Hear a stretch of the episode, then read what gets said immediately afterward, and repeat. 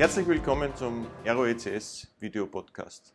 In der heutigen Ausgabe ist Günther Heider bei mir zu Gast. Günther Heider ist der Operations Manager für Europa bei der ROECS. Herzlich willkommen, Günther. Danke, Herbert, für die Einladung. Äh, vielleicht kannst du uns ein bisschen beschreiben, was deine Tätigkeit ist, was ein Operations Manager äh, EMEA bei ROECS macht. Also vielfältig äh, kann ich sagen. Also das, das einmal vorweg. Ähm, ganz einfach ausgedrückt, jeder glaubt, wenn es nicht in den Sales reinfällt, dann fällt es automatisch in den operativen Bereich rein oder ins Operations rein. Und so ist es, so war es früher, so ist es auch jetzt noch. Ja. Ähm, natürlich gibt es äh, Schwerpunkt Domains, wenn man, wenn man das so sagen kann. Also natürlich geht es auch äh, oder vor, vorwiegend um das operative Tagesgeschäft, um die tägliche Auftragsabwicklung, äh, um die Eskalationen, die sich aus diesen Dingen da ergeben. Also da kommt es natürlich vor, dass äh, wenn es irgendwo in Frankreich oder in Deutschland äh, eine Eskalation gibt äh, von einer großen Order, dass die äh, bei diesen Dingen dann auch äh, auf, auf meinen Schreibtisch aufschlagen. Ja. So, also das operative Tagesgeschäft, würde ich sagen, ist das eine. Und dann gibt es noch die den Bereich IT und wir sind ja, oder ich bin ja tätig in der Organisationseinheit, die heißt der Business Transformation Organization und da, da bereiten wir im Grunde die Basis für äh, jedwede IT-Entwicklung natürlich mehrheitlich rund um die ERP-Systeme herum auf. Ja, nicht nur die ERP-Systeme, sondern auch immer mehr und Gott sei Dank auch die äh, Eco-Systems, wie wir sie nennen, ja, also die Systeme, die entsprechend dann halt äh, connected sind zu dem Hauptsystem und die, so hoffen wir, so sehen wir bereits, äh, uns tatsächlich super helfen im Bereich der Effizienzsteigerungen und diesen Dingen. Jetzt bist du seit, korrigiere mich, wenn ich was Falsches sage, 15 Jahren mittlerweile oder, oder länger schon mhm. äh, bei uns im, im, im Unternehmen. Mhm. Äh, ich kann mich gut an die, an die ersten Tage unserer, unserer Zusammenarbeit erinnern. Mhm. Äh, war ja, denke ich, immer eine sehr, sehr, sehr gute und, und von, ich denke, äh, mittlerweile auch langer Freundschaft geprägte genau. Zusammenarbeit. Genau. Wir haben uns ja auch vorher, genau. wir haben ja schon vorher miteinander genau. gearbeitet, zwar in einem Lieferanten-Kundenverhältnis, aber mhm. äh, wenn du jetzt ein bisschen zurückblickst, diese, diese 15 Jahre oder mehr, mhm. äh, zum einen, wie siehst du deine eigene Entwicklung mhm. vom Operations Manager in einem kleinen Land wie Österreich zum mhm. Operations Manager von dem Meer, aber auch vielleicht diese, den Wandel der Distribution an sich, den Wandel des Unternehmens, äh, auch einer Aero von, von zu Urzeiten, wo man eine Herstellerbeziehung hatte und man versucht, das Produkt vom Hersteller in den Markt zu bekommen, zu heute, wo man permanent auf der Suche ist, den, den, den Channel zufriedenzustellen in irgendeiner Art und Weise. Mhm. Erzähl uns ein bisschen was aus deinen, aus deinen 15 Jahren Erfahrung. Hm. Das ist eine herausfordernde Frage, Herbert. Also zum einen, wenn du fragst, äh, was ist mir so in Erinnerung geblieben oder was poppt auf, wenn ich da 15 Jahre zurückdenke und davon ja 10 in der Österreich-Schweiz-Organisation. Also sehr viel positive Emotionen, ja richtig gehend Wehmut, äh, zurückzudenken an, wie wir zusammengearbeitet haben, wie wir im Grunde gemeinsam versucht haben, das Unternehmen von einer sehr kleinen, verzeih den Ausdruck, Quetschen, wenn man so sagen kann, ja, äh, zu einem, äh, einer der größten vom Umsatz her gesehen Unternehmen Österreichs. Und in der Schweiz äh, ist es ähnlich. Also das, war, das erfüllt einen nach wie vor mit sehr viel Stolz und Genugtuung, das gemeinsam mit dem Team und mit dir vor allem auch geschafft zu haben, das äh, wird nicht so schnell weichen, das ist da jetzt und für, für immer wahrscheinlich. Ja. Also sehr viel positive Emotionen und auch sehr viel, weißt du, Prägung für die Zeit, die dann danach kam. Ja. Mhm. Dieses Never Give Up-Syndrom, dieses Zusammenhalten, dieses Zusammenstehen, dieses, was wir seinerzeit schon genannt haben, positiven Spirit, also bei uns ging es sehr viel drum und ich bin mit dem ständig auch äh, in Diskussionen und Meetings reingegangen, wo man sagt, ja, wichtig ist der Spirit, den wir da rübertragen zu den Leuten, zu den eigenen, zu den Teams. Ja, das Mindset so zu äh, verändern, dass sie das tun, was du von denen willst, dass sie tun sollen. Ja. Und das ist, bin ich bei dir in der Lehre, in der Lehre gewesen. Ja. Ähm, das prägt mich nach wie vor und ist nach wie vor sehr wichtiger Bestandteil. Auf die Frage, die du äh, weiters gestellt hast, äh, im Grunde, woher kommen wir, wohin gehen wir mhm. in Bezug auf die Distributionslandschaft. Also eines stelle ich fest, äh, die Dinge sind viel flüchtiger geworden. Es ist wahnsinniger Speed drinnen. Ich meine, jetzt in der EMEA-Organisation noch ein bisschen mehr logisch, dass dort der Wind ein bisschen rauer ist ja, und dass da äh, Animositäten da keinen Platz im Grunde mehr finden. Nur generell ist, so wie die Zeit insgesamt einfach äh, viel mehr, wie man sagen würde, demanding ist, ja, fordernd ist. Ähm, so ist es auch im Distributionsbusiness. Ja. Was man dennoch nach wie vor sieht, meiner Meinung nach, ist, dass nach wie vor Value Add eine große Rolle spielt. Und das ist, das war und ist und wird hoffentlich weiterhin Bauteil und Bestandteil unserer Erfolgsstory sein. Ja. Ähm, das war früher schon so, dass wir uns ausgezeichnet haben, dass man, wenn man die extra Meile geht, äh, dass das Anerkennung mhm. äh, äh bringt bei, bei unseren Kunden und Partnern. Und das äh, setzt sich auch fort. Wenn es auch schwieriger ist, das zu demonstrieren. Ja. Also ähm, vieles ist selbstverständlich und die Grunddingen, die, die, die, Teile von A nach B zu bringen in einer vorgeschriebenen Zeit, äh, dafür gibt es keine Belohnung mehr. Das ist Standard. Ja. Mhm. Äh, also man muss sich schon bemühen, um zu demonstrieren, dass man noch besser ist, dass man noch effizienter ist. Aber da sind wir, glaube ich, äh, auf einem guten Weg. Ein bisschen zurück aufs, auf, aufs Geschäft, du hast das vorhin mhm. schon, schon angesprochen. Das Thema Digitalisierung ist mhm. ein, ein großes Thema, vor allem im, Operations-Bereich, wo man mhm. permanent äh, auch versuchen muss, neue Services mhm. intern für interne äh, Zwecke zu generieren, äh, die IT zu verbessern, die, die Applikationen zu verbessern, neue Dinge einzuführen. Mhm. Äh, was, was, was treibt uns denn da an in, in, im, im Thema Digitalisierung? Ja, natürlich treibt uns an, äh, der Kostendruck einmal intern. Ja? Also wir müssen die Dinge effizienter gestalten, weil es unsere Mitbewerber auch machen. Ja? Und die Konkurrenz ist groß, die schläft nicht. Und diesen, diesen Wettbewerb, diesen Kostendruckswettbewerb und Effizienzsteigerungswettbewerb, den müssen wir schlichtweg einfach stellen. Und das tun wir auch. Ja? Und ich meine mit sogar mit relativ großer Leidenschaft. Es ist nicht immer sichtbar in den jeweiligen Ländern dann, was die Herrschaften da im EMEA-Team dann als äh, äh, rumdoktern und fabrizieren und mit neuen Lösungen kommen. Äh, es ist schwierig, äh, wenn es jetzt rund um diese Must-Have-Werkzeuge wie ERPs und so weiter geht. Die Dinge, die musst du haben und da ist es schwierig, wenn du alles unter einen Hut bringen willst, da auch noch zu brillieren, respektive da Effizienz, Effizienzsteigerungen herbeizuführen. Mhm. Das tun wir. Also nevertheless, da wird eh investiert, da wird dann das auch jeder Prozess umgedreht und geschaut, wie kann man es besser machen. Aber die, die, äh, die, die größten Effizienzsteigerungen im Bereich der Digitalisierung haben wir erstens einmal, wenn wir versuchen, die Kundenanbindungen besser zu machen, also Stichwort B2B oder EDI. Äh, das ist ein schwerer Fokus und gerade jetzt in diesem neuen Jahr 2021 ähm, geht da noch einmal ein ordentlicher Boost äh, durch die Teams und, und ist Fokus drauf gelegt. Das gleiche gilt mit den, Händlern, mit den, Händlern, äh, mit den Herstellern, Verzeihung. Äh, auch dort wollen wir äh, nicht nur einfache EDI-Lösungen äh, wiederfinden, sondern auch, äh, wo wir als Distributor was haben, also wo was zurückkommt. Also die Protokolle von einem EDI-Stack im Grunde ausnutzen oder interaktive Schnittstellen schaffen, also sogenannte APIs, äh, wo man noch viel mehr Möglichkeiten hat, als wie mit den Standardprotokollen. Das heißt aber zum, zum Thema äh, Anbindung von, von, von Kunden, von Partnern, ja. möchte ich vielleicht nochmal einhaken. Das ist ja sehr, was, was, was man sehr oft im Gespräch mit, mit den vor allem größeren Partnern mhm. hört. Könnt ihr uns nicht über, über EDI anbinden? Mhm. Können wir nicht automatisiert unsere Daten austauschen?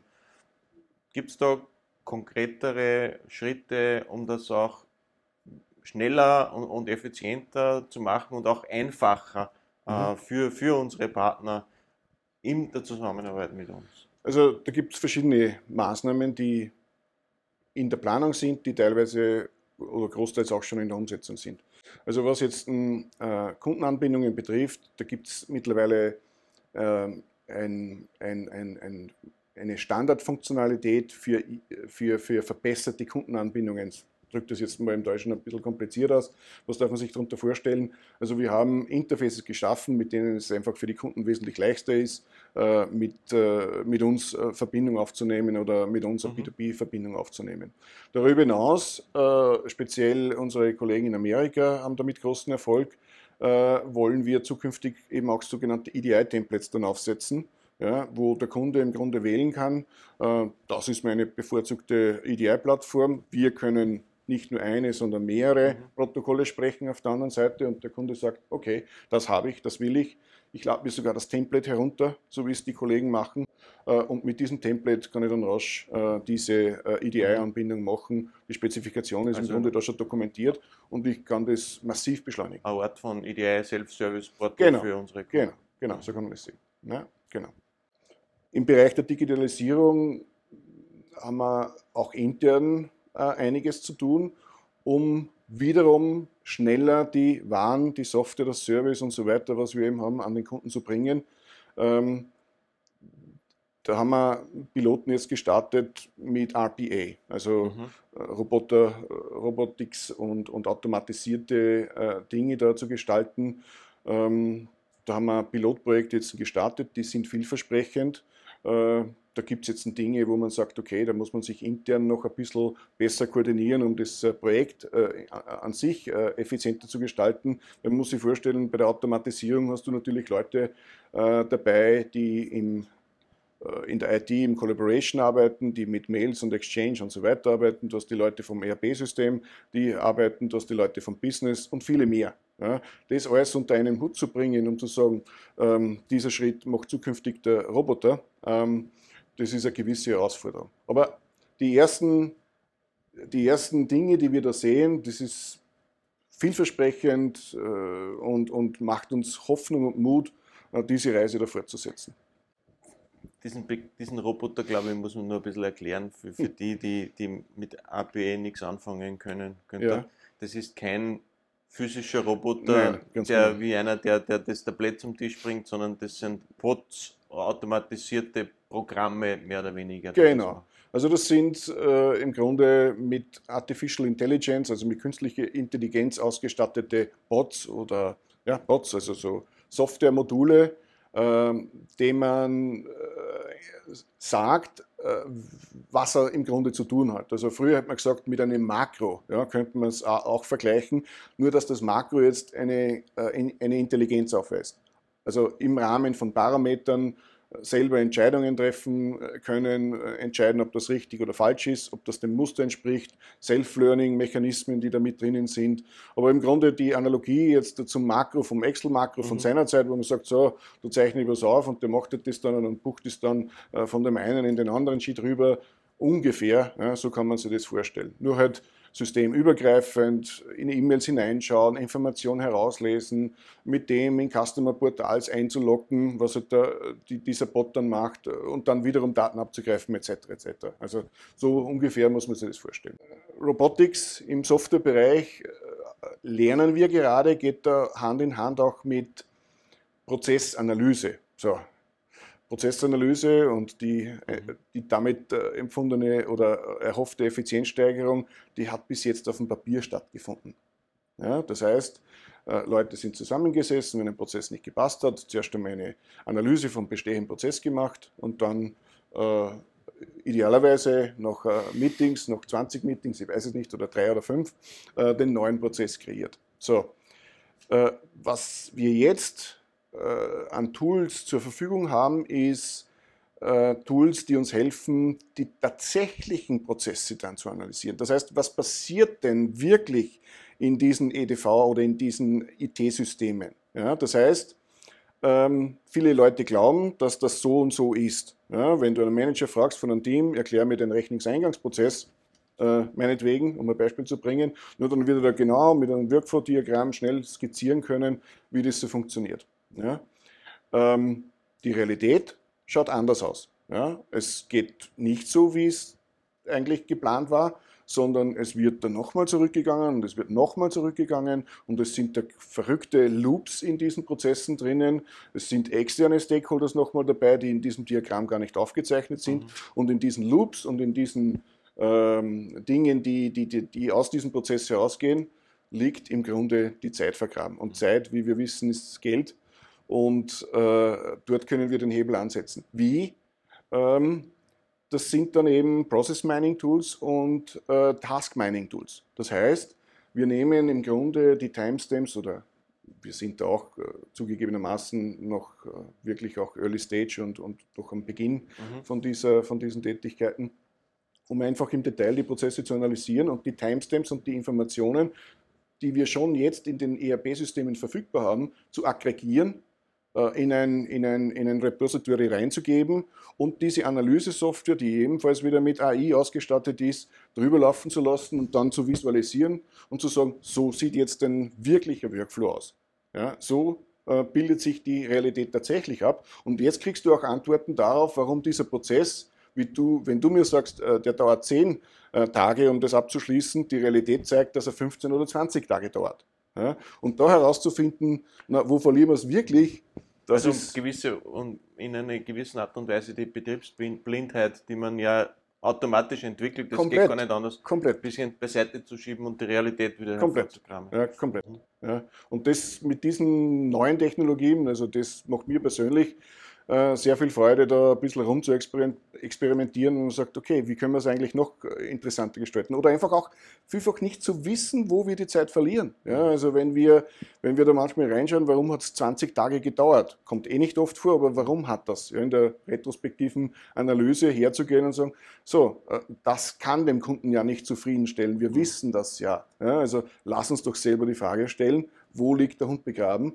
Und dann kann man mit diesen Dingen da jetzt reingehen und sagen, so, jetzt haben wir es gefunden. Ja, und dort findet man es auch wieder und das ergibt ein Muster. Mhm. Und wenn es ein Muster ergibt, dann wollen wir es verhindern. Mhm. Ja, und das ist, das, das ist äh, toll zu sehen, wie das dann Hand in Hand greift und wo du sagst, okay, wow, jetzt haben wir es gefunden. Und jetzt sind wir auch in manchen Bereichen um, ja, ursprünglich haben wir Hoffnung gehabt, dass wir es um 10, 15 Prozent besser machen geht weit darüber hinaus. Mhm. Also es sind richtige Eye-Openers, ne? du merkst, da bin ich mit Leidenschaft dabei.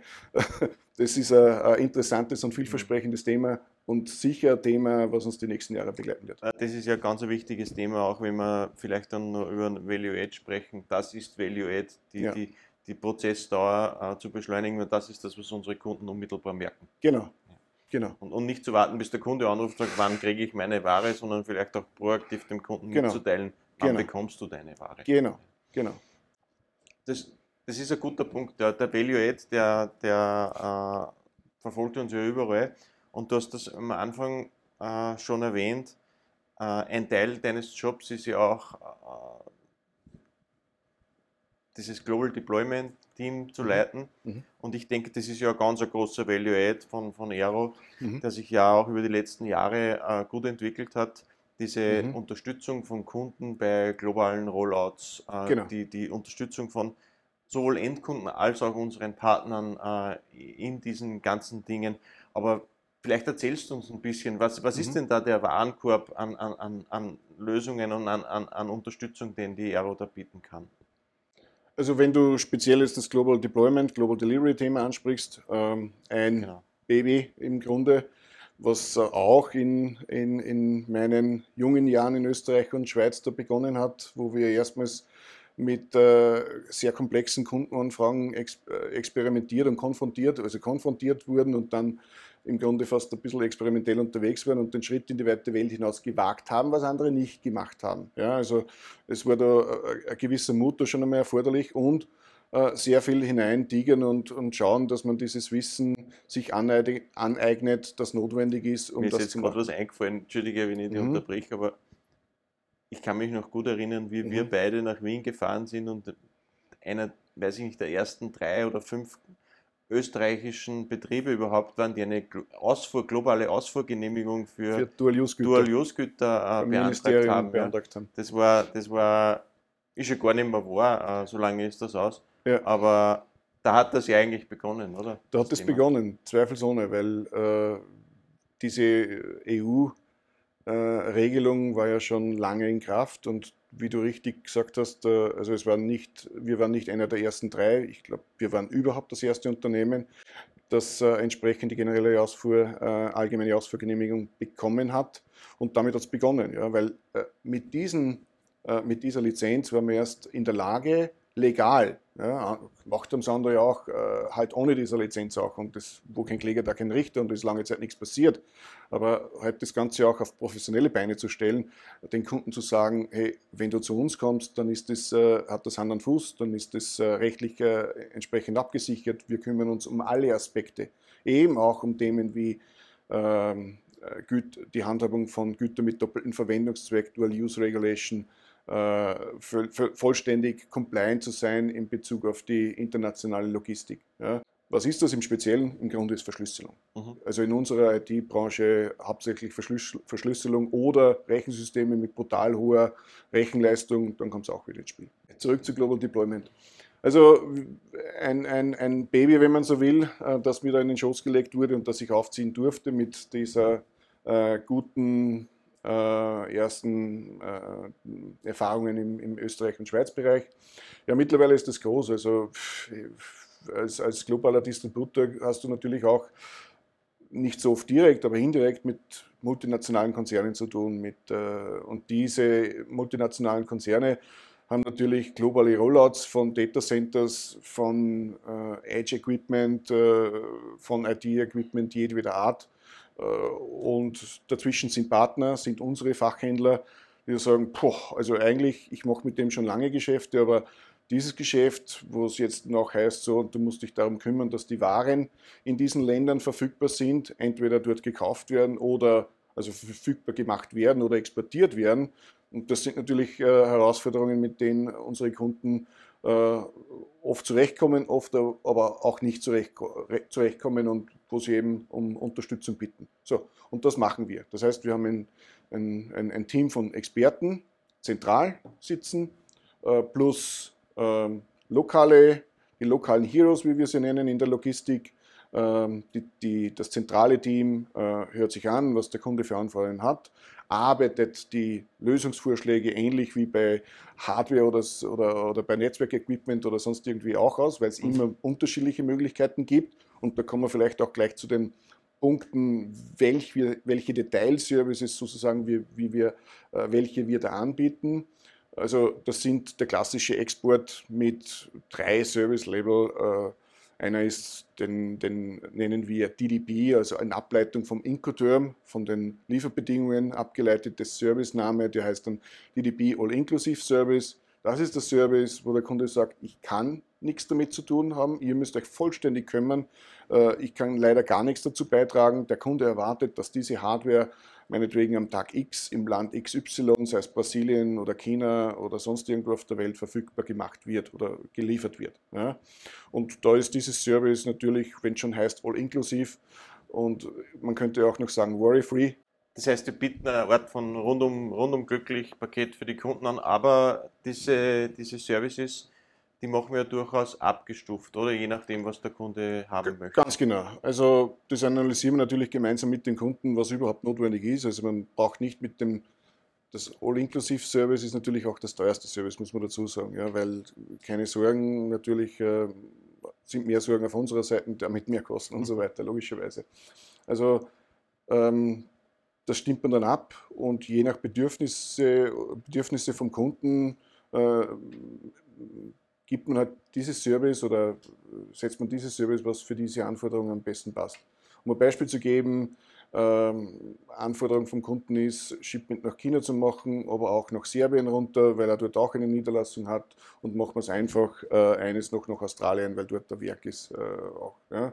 Also China würde man sagen, oder er, er sagt, er kann nicht, ja, dann wählt man dieses Premium-Service aus eben, ja, das äh, äh, DDP All-Inclusive Service. Für Australien und für Serbien sind es auch ein bisschen unterschiedlich. Serbien wird man meinen, naja, im Grunde ja in Europa, aber sind doch mit relativ komplexen Anforderungen, was zum Export betrifft, äh verhaftet. Und äh, dort wird man dann dieses äh, DRP Premium Service anbieten und das äh, nach Australien, auch wenn es weit ist, geht mit Economy Service, ja, um einfach die Kosten zu sparen. Und dort ist auch jemand äh, gemäß Kunden, um ein Beispiel zu geben, der sagt, nee, den Import, den kann ich machen, äh, das stellt keine Probleme für mich dar. Äh, und so äh, setzt man diesen Baukasten dann je nach Anforderung individuell dann zusammen, um das Beste dann rauszuholen. Aber das ist, sind die drei mehr oder weniger Services, mit, dem, mit denen wir begonnen haben, ähm, um die Export- und Importgrundbedürfnisse abzubilden, wenn man so will. Jetzt geht es weiter. Die Kunden sind äh, zu uns gekommen und sagen, okay, dieses Projekt, naja, da haben wir eh 50, 70 Prozent äh, an Produkten, die von euch kommen, aber leider sind auch Produkte dabei, die einfach nicht in eurem Portfolio dabei sind, bis hin zu iPads und diesen Dingen. Könnt ihr die nicht mit auch äh, mit drüber schicken in diese finale Destination? Ja, das geht. Also mhm. Auch diese Third-Party-Products äh, können wir mit dem Third-Party-Product Shipment Service abbilden. Äh, wir haben dann auch noch, weil es häufig so ist oder vielfach so ist, dass es nicht um den Export an sich geht, sondern um die Niederlassung von diesen äh, multinationalen Autokonzernen, dass er halt in Brasilien oder Argentinien die Ware dort selber beschaffen möchte, ja, weil er dort ein, ein, ein, ein, dezentrales Team hat, die diese Importe ohnehin, ohnehin äh, nicht die Importe, sondern diesen Kauf bewerkstelligen will und das nennt man dann Local-to-Local-Service. Das heißt, wir exportieren nicht, sondern wir stellen diese Ware in diesem Land dann zur Verfügung. Mhm. Das heißt, es wird dann, wenn wir eine Distributionsniederlassung haben, über diese Distributionsniederlassung dort gekauft. Äh, der Partner, der Reseller, der Fachhändler kriegt trotzdem seine Marge, weil die in dieser Verkaufs- und Einkaufskalkulation entsprechend mit berücksichtigt wird.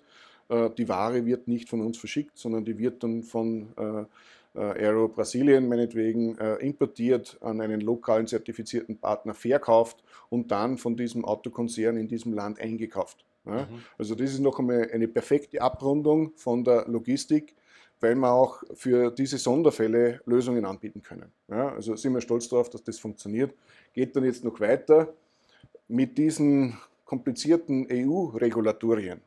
Ja, und eine davon beschäftigt uns, das ist äh, äh, die Waste Framework Directive, äh, Schlagwörter sind REACH und SKIP, die da schon so ein bisschen herumgeistern, auch in unserer Branche, wo halt äh, im Grunde jedes äh, importierendes Unternehmen, das IT-Equipment importiert oder auch andere Teile, ist nicht auf IT-Equipment beschränkt, importiert, äh, schauen muss, ob chemische Substanzen. Das sind so kleine Bausteine, äh, Bauteile oder Bausteine, wenn man will, die eigentlich im Grunde das ausdrücken, nämlich die Extrameile zu gehen, mhm. diesen kleinen Value-Add, auch wenn er jeweils nur klein ist, äh, zu liefern, wo der Kunde sagt, wow, also da fühle ich mich aufgehoben, das ist ein gutes Service, das rundet das alles ab und deswegen komme ich gern zu der Aero. Weil ich glaube, das ist ja nicht mehr ein kleiner Value-Add, das ist ja ein riesen Value-Add und vor allem das, was wir ja aus Erfahrung sehen äh, in den letzten Jahren, ist, ja. dass wir sehr vielen kleineren Integratoren mhm. mittlerweile helfen, große Deals zu machen und große Rollouts ja. zu machen. Weil ja. wenn, wenn du jetzt ein Integrator bist, der in der Schweiz oder in Österreich äh, ist, einen Standort hat mhm. und nicht weltweit vertreten ist, wie viele andere große weltweite Integratoren, ja. du hast ja einen massiven Wettbewerbsnachteil, den wir kompensieren können, indem wir dem Partner helfen, das weltweit auszurollen und abzubilden. Genau. Also da hast du völlig recht. Das äh, sorgt da, wenn man so will, sogar für mehr äh, Wettbewerb und erhöht die Chancen einfach von, von den äh, KMU-Kunden, die in dem Segment tätig sind, die Spezialisten haben, die Know-how haben für das Produkt selber, nehmen wir jetzt ein Riverbed oder NetApp oder sonst irgendwas. Und mit dieser Möglichkeit, dass sie mit dem Distributionspartner diese Dinge auch noch ordentlich compliant, professionell in die Welt hinaus schippen und tragen können, naja, das macht uns ein bisschen stolz, rundet die Sache ab und es ist. Und ich denke, wir haben auch schon den einen oder anderen Partner und auch Endkunden vor durchaus viel Strafe ja. Äh, ja. geschützt und, und, und, und, und dafür gesorgt, dass ja. die Dinge ordentlich sind. Schon, ja. Macht mir ein bisschen stolz. Also das, auf dieses Baby, was jetzt gut hochgezogen wurde, wenn man so will, und dass sich äh, ordentlich umgeschaut wurde, äh, kann man ein bisschen stolz sein. Ja, funktioniert sehr gut. Gut, Günther, äh, ich, ich glaube, wir haben eh schon sehr viele Themen abgehandelt und, und, mhm. und, und besprochen. Äh, ich danke dir auf jeden Fall äh, sehr, sehr herzlich für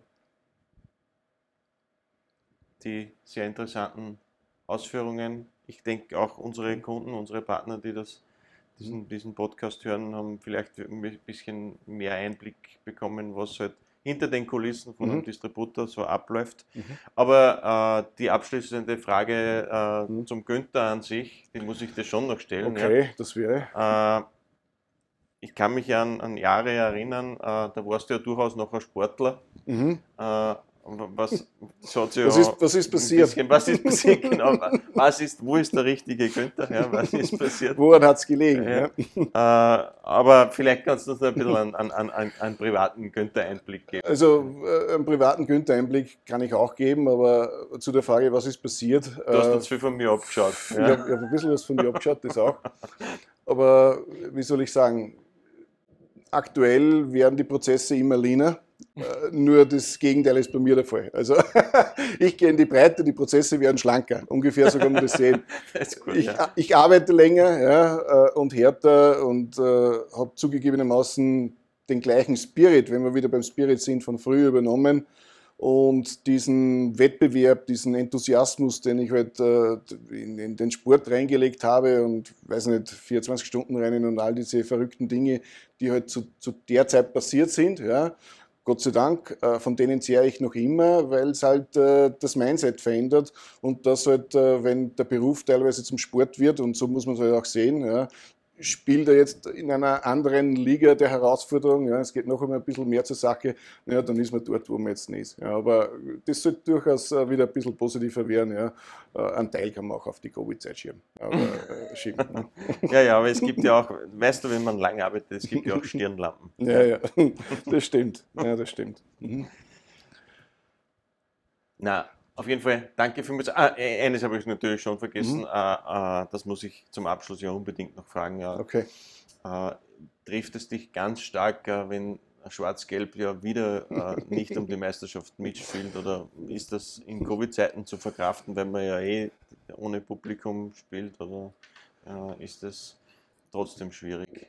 Das ist schwierig und das trifft mich natürlich, weil es Schwarz-Gelb für die Zuschauer, die es nicht wissen oder Zuhörer, ich bin ein, äh, ein riesiger BVB-Fan, so wie auch die ganze Familie seit äh, vielen, vielen, vielen Jahren oder eigentlich zu, seit Feiersingers Zeiten hat das begonnen, wenn man eigentlich zurückblickt, egal.